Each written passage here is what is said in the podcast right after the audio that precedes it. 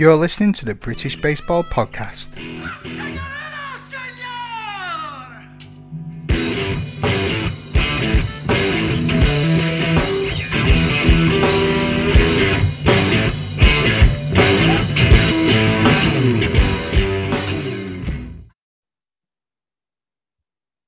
Hello, baseball family, and welcome back to another season of the wrap up show, the around the ground style episode that brings you all the scores and action from across the leagues in all the land. We had our first taste of competitive league baseball take place this weekend in the British Baseball Federation with a return to action for a whole host of old favourites and the appearance of some new teams too. I'll get to those results shortly, but before I do, if you want to come on the show and give a quick one or two minute overview of the action from your club, maybe had a dazzling rookie debut, a no hitter, uh, a team or a player um, uh, that reached a milestone, a grand slam to win the game, win or lose, good or bad. I want to know all about it so I can share your team stories with the great baseball listening public from across the globe. Just email the show, British Baseball Podcast at gmail.com, or DM me on the social medias at Brit Baseball Pod, and we can talk. Opening day of the East of England Baseball League starts up on the 9th of May and sees the return of action of the Milton Keynes Baseball Club, Norwich Iceni, Northants Baseball, and the Essex Redbacks alongside the Cambridge Baseball Club, the Brentwood Stags, and the new EEBL franchise, the Harwich Town Bay Area Blues.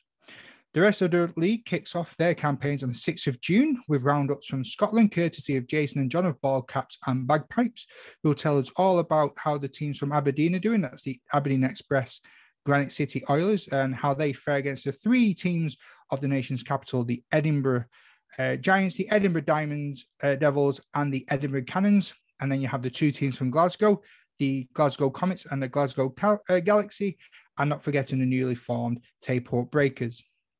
The West Midlands Baseball League featuring the newly rebranded Birmingham Metalheads alongside the Leicester Blue Sox, Stourbridge Titans, Worcester Sorcerers, Wolverhampton Wolves, and the 2020 WMLB champions, the Telford Giants.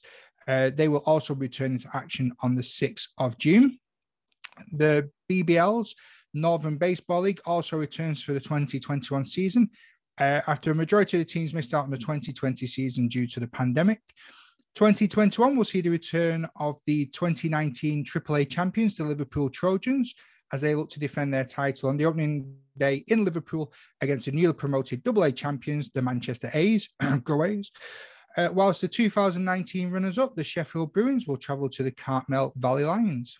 In the AA Central Division, we'll see the Liverpool Trojans and the newly promoted Sheffield Blade Runners first team and the Newcastle Nighthawks, who were the uh, 2019 Single A winners, and the reformed Durham Spartans.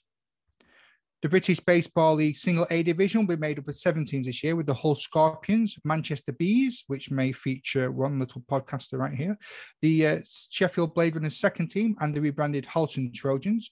And the debut three teams from Sheffield in the form of the Sheffield Cubs, which is the Bruins developmental team, and also two more teams from the Blade Runners, the three and four team and the great clubs of the Southwest Baseball League Championship will return on Sunday, the 16th of May, with seven teams the Bristol Bats, the Bristol Buccaneers, the Bristol Brunels, Cardiff Merlins, the Cornish Clay Cutters, Western Jets, and the Taunton Muskets, all competing for the Single A Championship. And then the Triple A teams, the Bristol Badgers, BC Vetra, SW Rebeldes, and the newly introdu- uh, inducted Bournemouth Bears entering the national championships. And now we get on to the scores from the first weekend of May 2021. In the BBF's top division, the British Baseball Federation, the NBL, there has been uh, two new teams added uh, the London Legends and the only Northern team in the NBL, the Lancashire Legends, who many will know as a team made up mainly of the GB youth athletes. And they'll be mixing it up with the league regulars, the London Mets, the London Capitals, the Essex Arrows, and the Herts Falcons. The two legend teams face each other in their league debuts, and the Mets, uh, now led by the new head coach Rich Minford, uh, after Drew Spencer stepped down in September 2020 to take over as the GB national team manager, they face the Capitals at Finsbury Park, which is the home of the Mets. The Essex Arrows shot over to Grove Hill Park to take on the Herts Falcons. So let's have a look at some of those scores. Starting off with the London Mets versus the Capitals in game one, the Mets just edged out the Capital game, uh, Capitals with 11 runs to 10, but then the Capitals swept the Mets in game two with six runs to zero. The Lancashire Legends, however, took both games from the London Legends 10 8 in the first game and 18 6 in the second game in the uh, Legends Derby. 14 uh, year old Travis Harfield was the player of the day for Lancashire, going 8 to 10 over both games. Daniel Gonzalez and John Carter both hit home runs for the London Legends in what was a great day of baseball. Told that the first game was extremely close, uh, right up until inning six or seven, uh, when there was two runs in the second game. It was just a crazy uh, event overall. Lancashire Legends scored 12 runs in the first inning, and they were out for the win right from the off. So let's fly on over now to the Herts Falcons game against the Essex Arrows. And in game one, it was the Essex Baseball Club that took home the win with a 16 runs to 13 victory. And then game two was a closely fought contest, a very high scoring contest, which the Essex Arrows edged out the Falcons 24 runs to 23. And uh, Jessica Vernon from the Southern Belles team, she made history on Sunday, being the first ever female pitcher to pitch in the NBL, and she was playing there for the Herts Falcons. So congratulations, Jess! What a great achievement. So let's have a look now at the Triple A South Division with the East London Latin Boys hosting the London Mammoths in Walthamstow. The Essex Arrows Triple A team uh, hosted the Essex Redbacks at Townmead Playing Fields. And the London Marauders travelled to Williamsfield, the home of the Kent Buccaneers, for their double headers as well. With six hours of glorious baseball, with the Latin boys versus the Mammoths, Pepe Anderson's Latin boys took home both games in a double header, 12 runs to 2. The Essex Arrows AAA team versus the Essex Redbacks, seeing the Redbacks sweep the Arrows 8 runs to 5 in the opening game and then 13 runs to 6 in the final game of that series. The Marauders versus the Kent Buccaneers, the Marauders split against the Bucks. Uh, game 1 went 15 to 14 and then game 2 was 2 to 14. So let's have a look at the Double A Central Division. We had the Cambridge Monarchs taking on the Essex Archers at Coldham Common. The Norwich Iceni hosted the Milton Keynes Bucks at Hewett School Park. The Oxford Kings were host to the Herts Hawks at Horsepath. And again, those are double header games fortunate time recording, uh, I wasn't able to find out the Cambridge Monarchs versus the Essex Archers score, but the Iceni versus the Bucks uh, saw the Bucks win both games of their double header, with game one resulting in a high scoring 17 runs to 11 battle, and game two going 15 runs to 3 in the double A contest there. And the Oxford Kings versus the Herts Falcons. The Kings ended up ruling supreme over the hard battling Hawks in their double header as game one went 14 runs to 8 and game two ended 10 runs to 8. Moving on now to the Double A Southeast, where we had the Croydon Pirates um, facing the Guildford Mavericks at the Roundshaw playing fields. Richmond Dragons taking on the London Musketeers at Flood Field. The East London Latin Boys Double A team was facing the London Sign Sidewinders at Enfield playing fields. And again, those were all double headers too. So the Croydon Pirates versus the Guildford Mavericks. Uh, the Pirates managed to win the first game, seven runs to six in extra innings, but game two, in typical British fashion, was rained off. The Richmond Dragons versus the London Musketeers, uh, seeing the Muskies taking both games. The double header and down there ended up 13 runs to 3 and then 21 runs to 10 in favour of the Muskies in what looked like a beautiful day for playing baseball. The Latin Boys versus the London Sidewinders. Uh, struggling to find out results for that as nothing's come through yet, but uh, I'll try and keep you informed on those as I find them out. The single A central teams were in action over the course of the weekend as well, with some games played played on the Saturday at Finsbury Park, and also a couple of games taking place on Sunday. With the London Mustangs taking on the London Minotaurs at Finsbury Park on the third field, and the London Mustangs um, that was a double header on that Saturday. The Essex Redbacks on Sunday took on the Herts Raptors at Forest Glade, with the Hearts Londoners taking the Herts Eagles at Basing Hill Ballpark. Again, double headers across the board. And that brings us now to the Single A South Division with Bracknell Inferno facing off against the Richmond Dukes at the Westmoreland Drive uh, playing fields. The Brighton Jets um, were against the Brighton Brewers at Waterhall playing fields, and the Guildford Millers were facing off against the Guildford Goldcats at Christ College. And here to tell us a bit more about the Bracknell Inferno versus the Richmond Dukes double headers is Jack Ford Lane, the manager of the Bracknell Inferno. And joining me now from the Bracknell Inferno, the, the umpire of the game versus the Richmond Dukes is Jack Ford Lane, who is usually the manager of the Inferno. But uh, Jack, you took up umpiring duties yesterday. How did it go? Uh, I did, yeah. I think I only made one massive mess up, which is an improvement for me when I umpire. Um, uh, and but the day was re- really nice day. Uh, it was it was nice to just watch some baseball, and I thought if I can umpire two games in a row, then anyone else on my team for the future weeks can do it now. Excellent. Set the example and raise a high bar. Uh, so, how did the games go for you yesterday?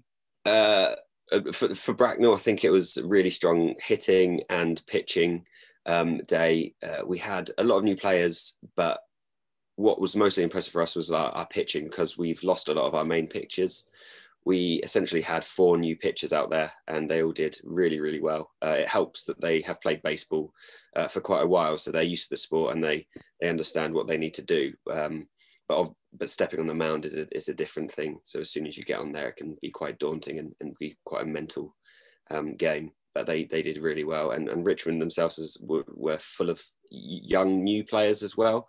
And I thought they did really well. As the day went on, they had an inning where they got five runs in it um, and they they uh, had a few innings where they I think they limited Bracknell to zero runs, which was quite impressive. Um, but really good hitters. I think they must play cricket or something because they just had that natural ability to get that ball pinging off the bat.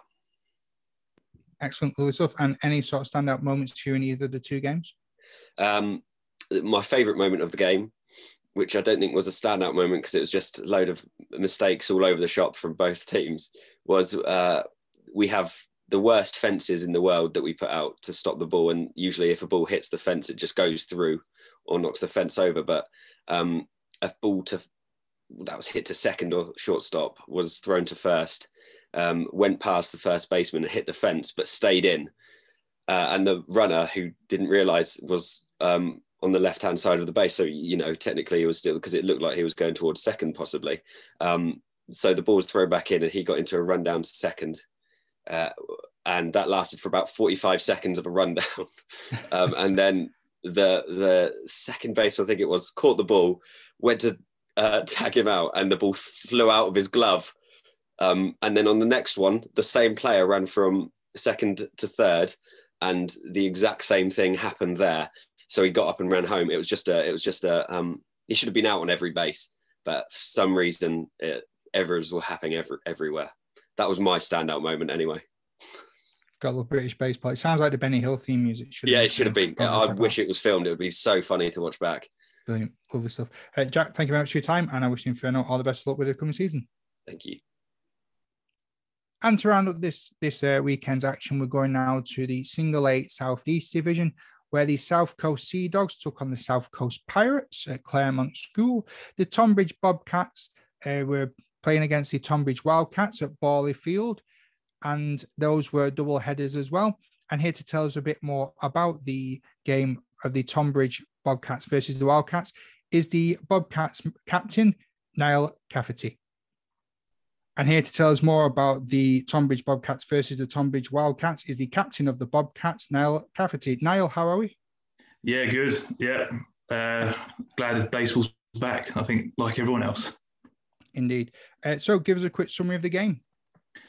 Uh, double header to start off the year. It was good to have it into like within our own club, which was good because we had six new players last year. First game, it was unfortunately 21-9 loss, and second one was a 16-11 loss. But lots of positives to take from that with many new players and a good learning curve and a good platform to build on for the rest of the year. Excellent. who were some of the standout players for you yesterday? Uh, well, the the main event was a home run from Ethan Simpson, a three run home run in the second game, uh, in only his second full year with the club, and yeah, just an absolute bomb to straight centre field. It was gone. All the stuff. Uh, any decent pitching that was was on display? Uh, yeah, unusually, I think for single A, we did have a couple of scoreless innings, which is always uh, good to see on the scoreboard of a zero. Um, and we had a new battery playing in both games together, and they worked really well. Um, yeah. And I believe there's somebody special uh, in attendance watching the game. Yes, Mrs. Borley turned up uh, to watch as she normally does on most weekends when Tonbridge are at home, which is always great to see her. The uh, the mother of Tonbridge Baseball Club. Excellent stuff. Now, thank you very much for your time, and uh, wish you all the best luck for the rest of the season. Thanks, Matt.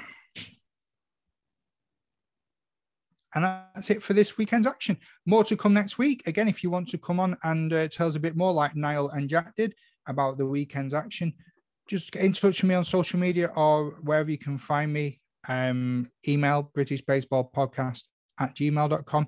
A little one minute, two minute uh, interview we can do. We can set it up, do it over Zoom, and we can get your uh, team a bit of exposure. So please get in touch and don't just let me ramble on about random scores. Let me know all the action that came in, or even if you want to send me a message that I can read out for you, uh, like it was in the case of the Legends game, which looked like a thrilling contest. Just let me know the action, let me know the results, and I'll do the rest. And until next time, stay safe and take care. Ta-ra.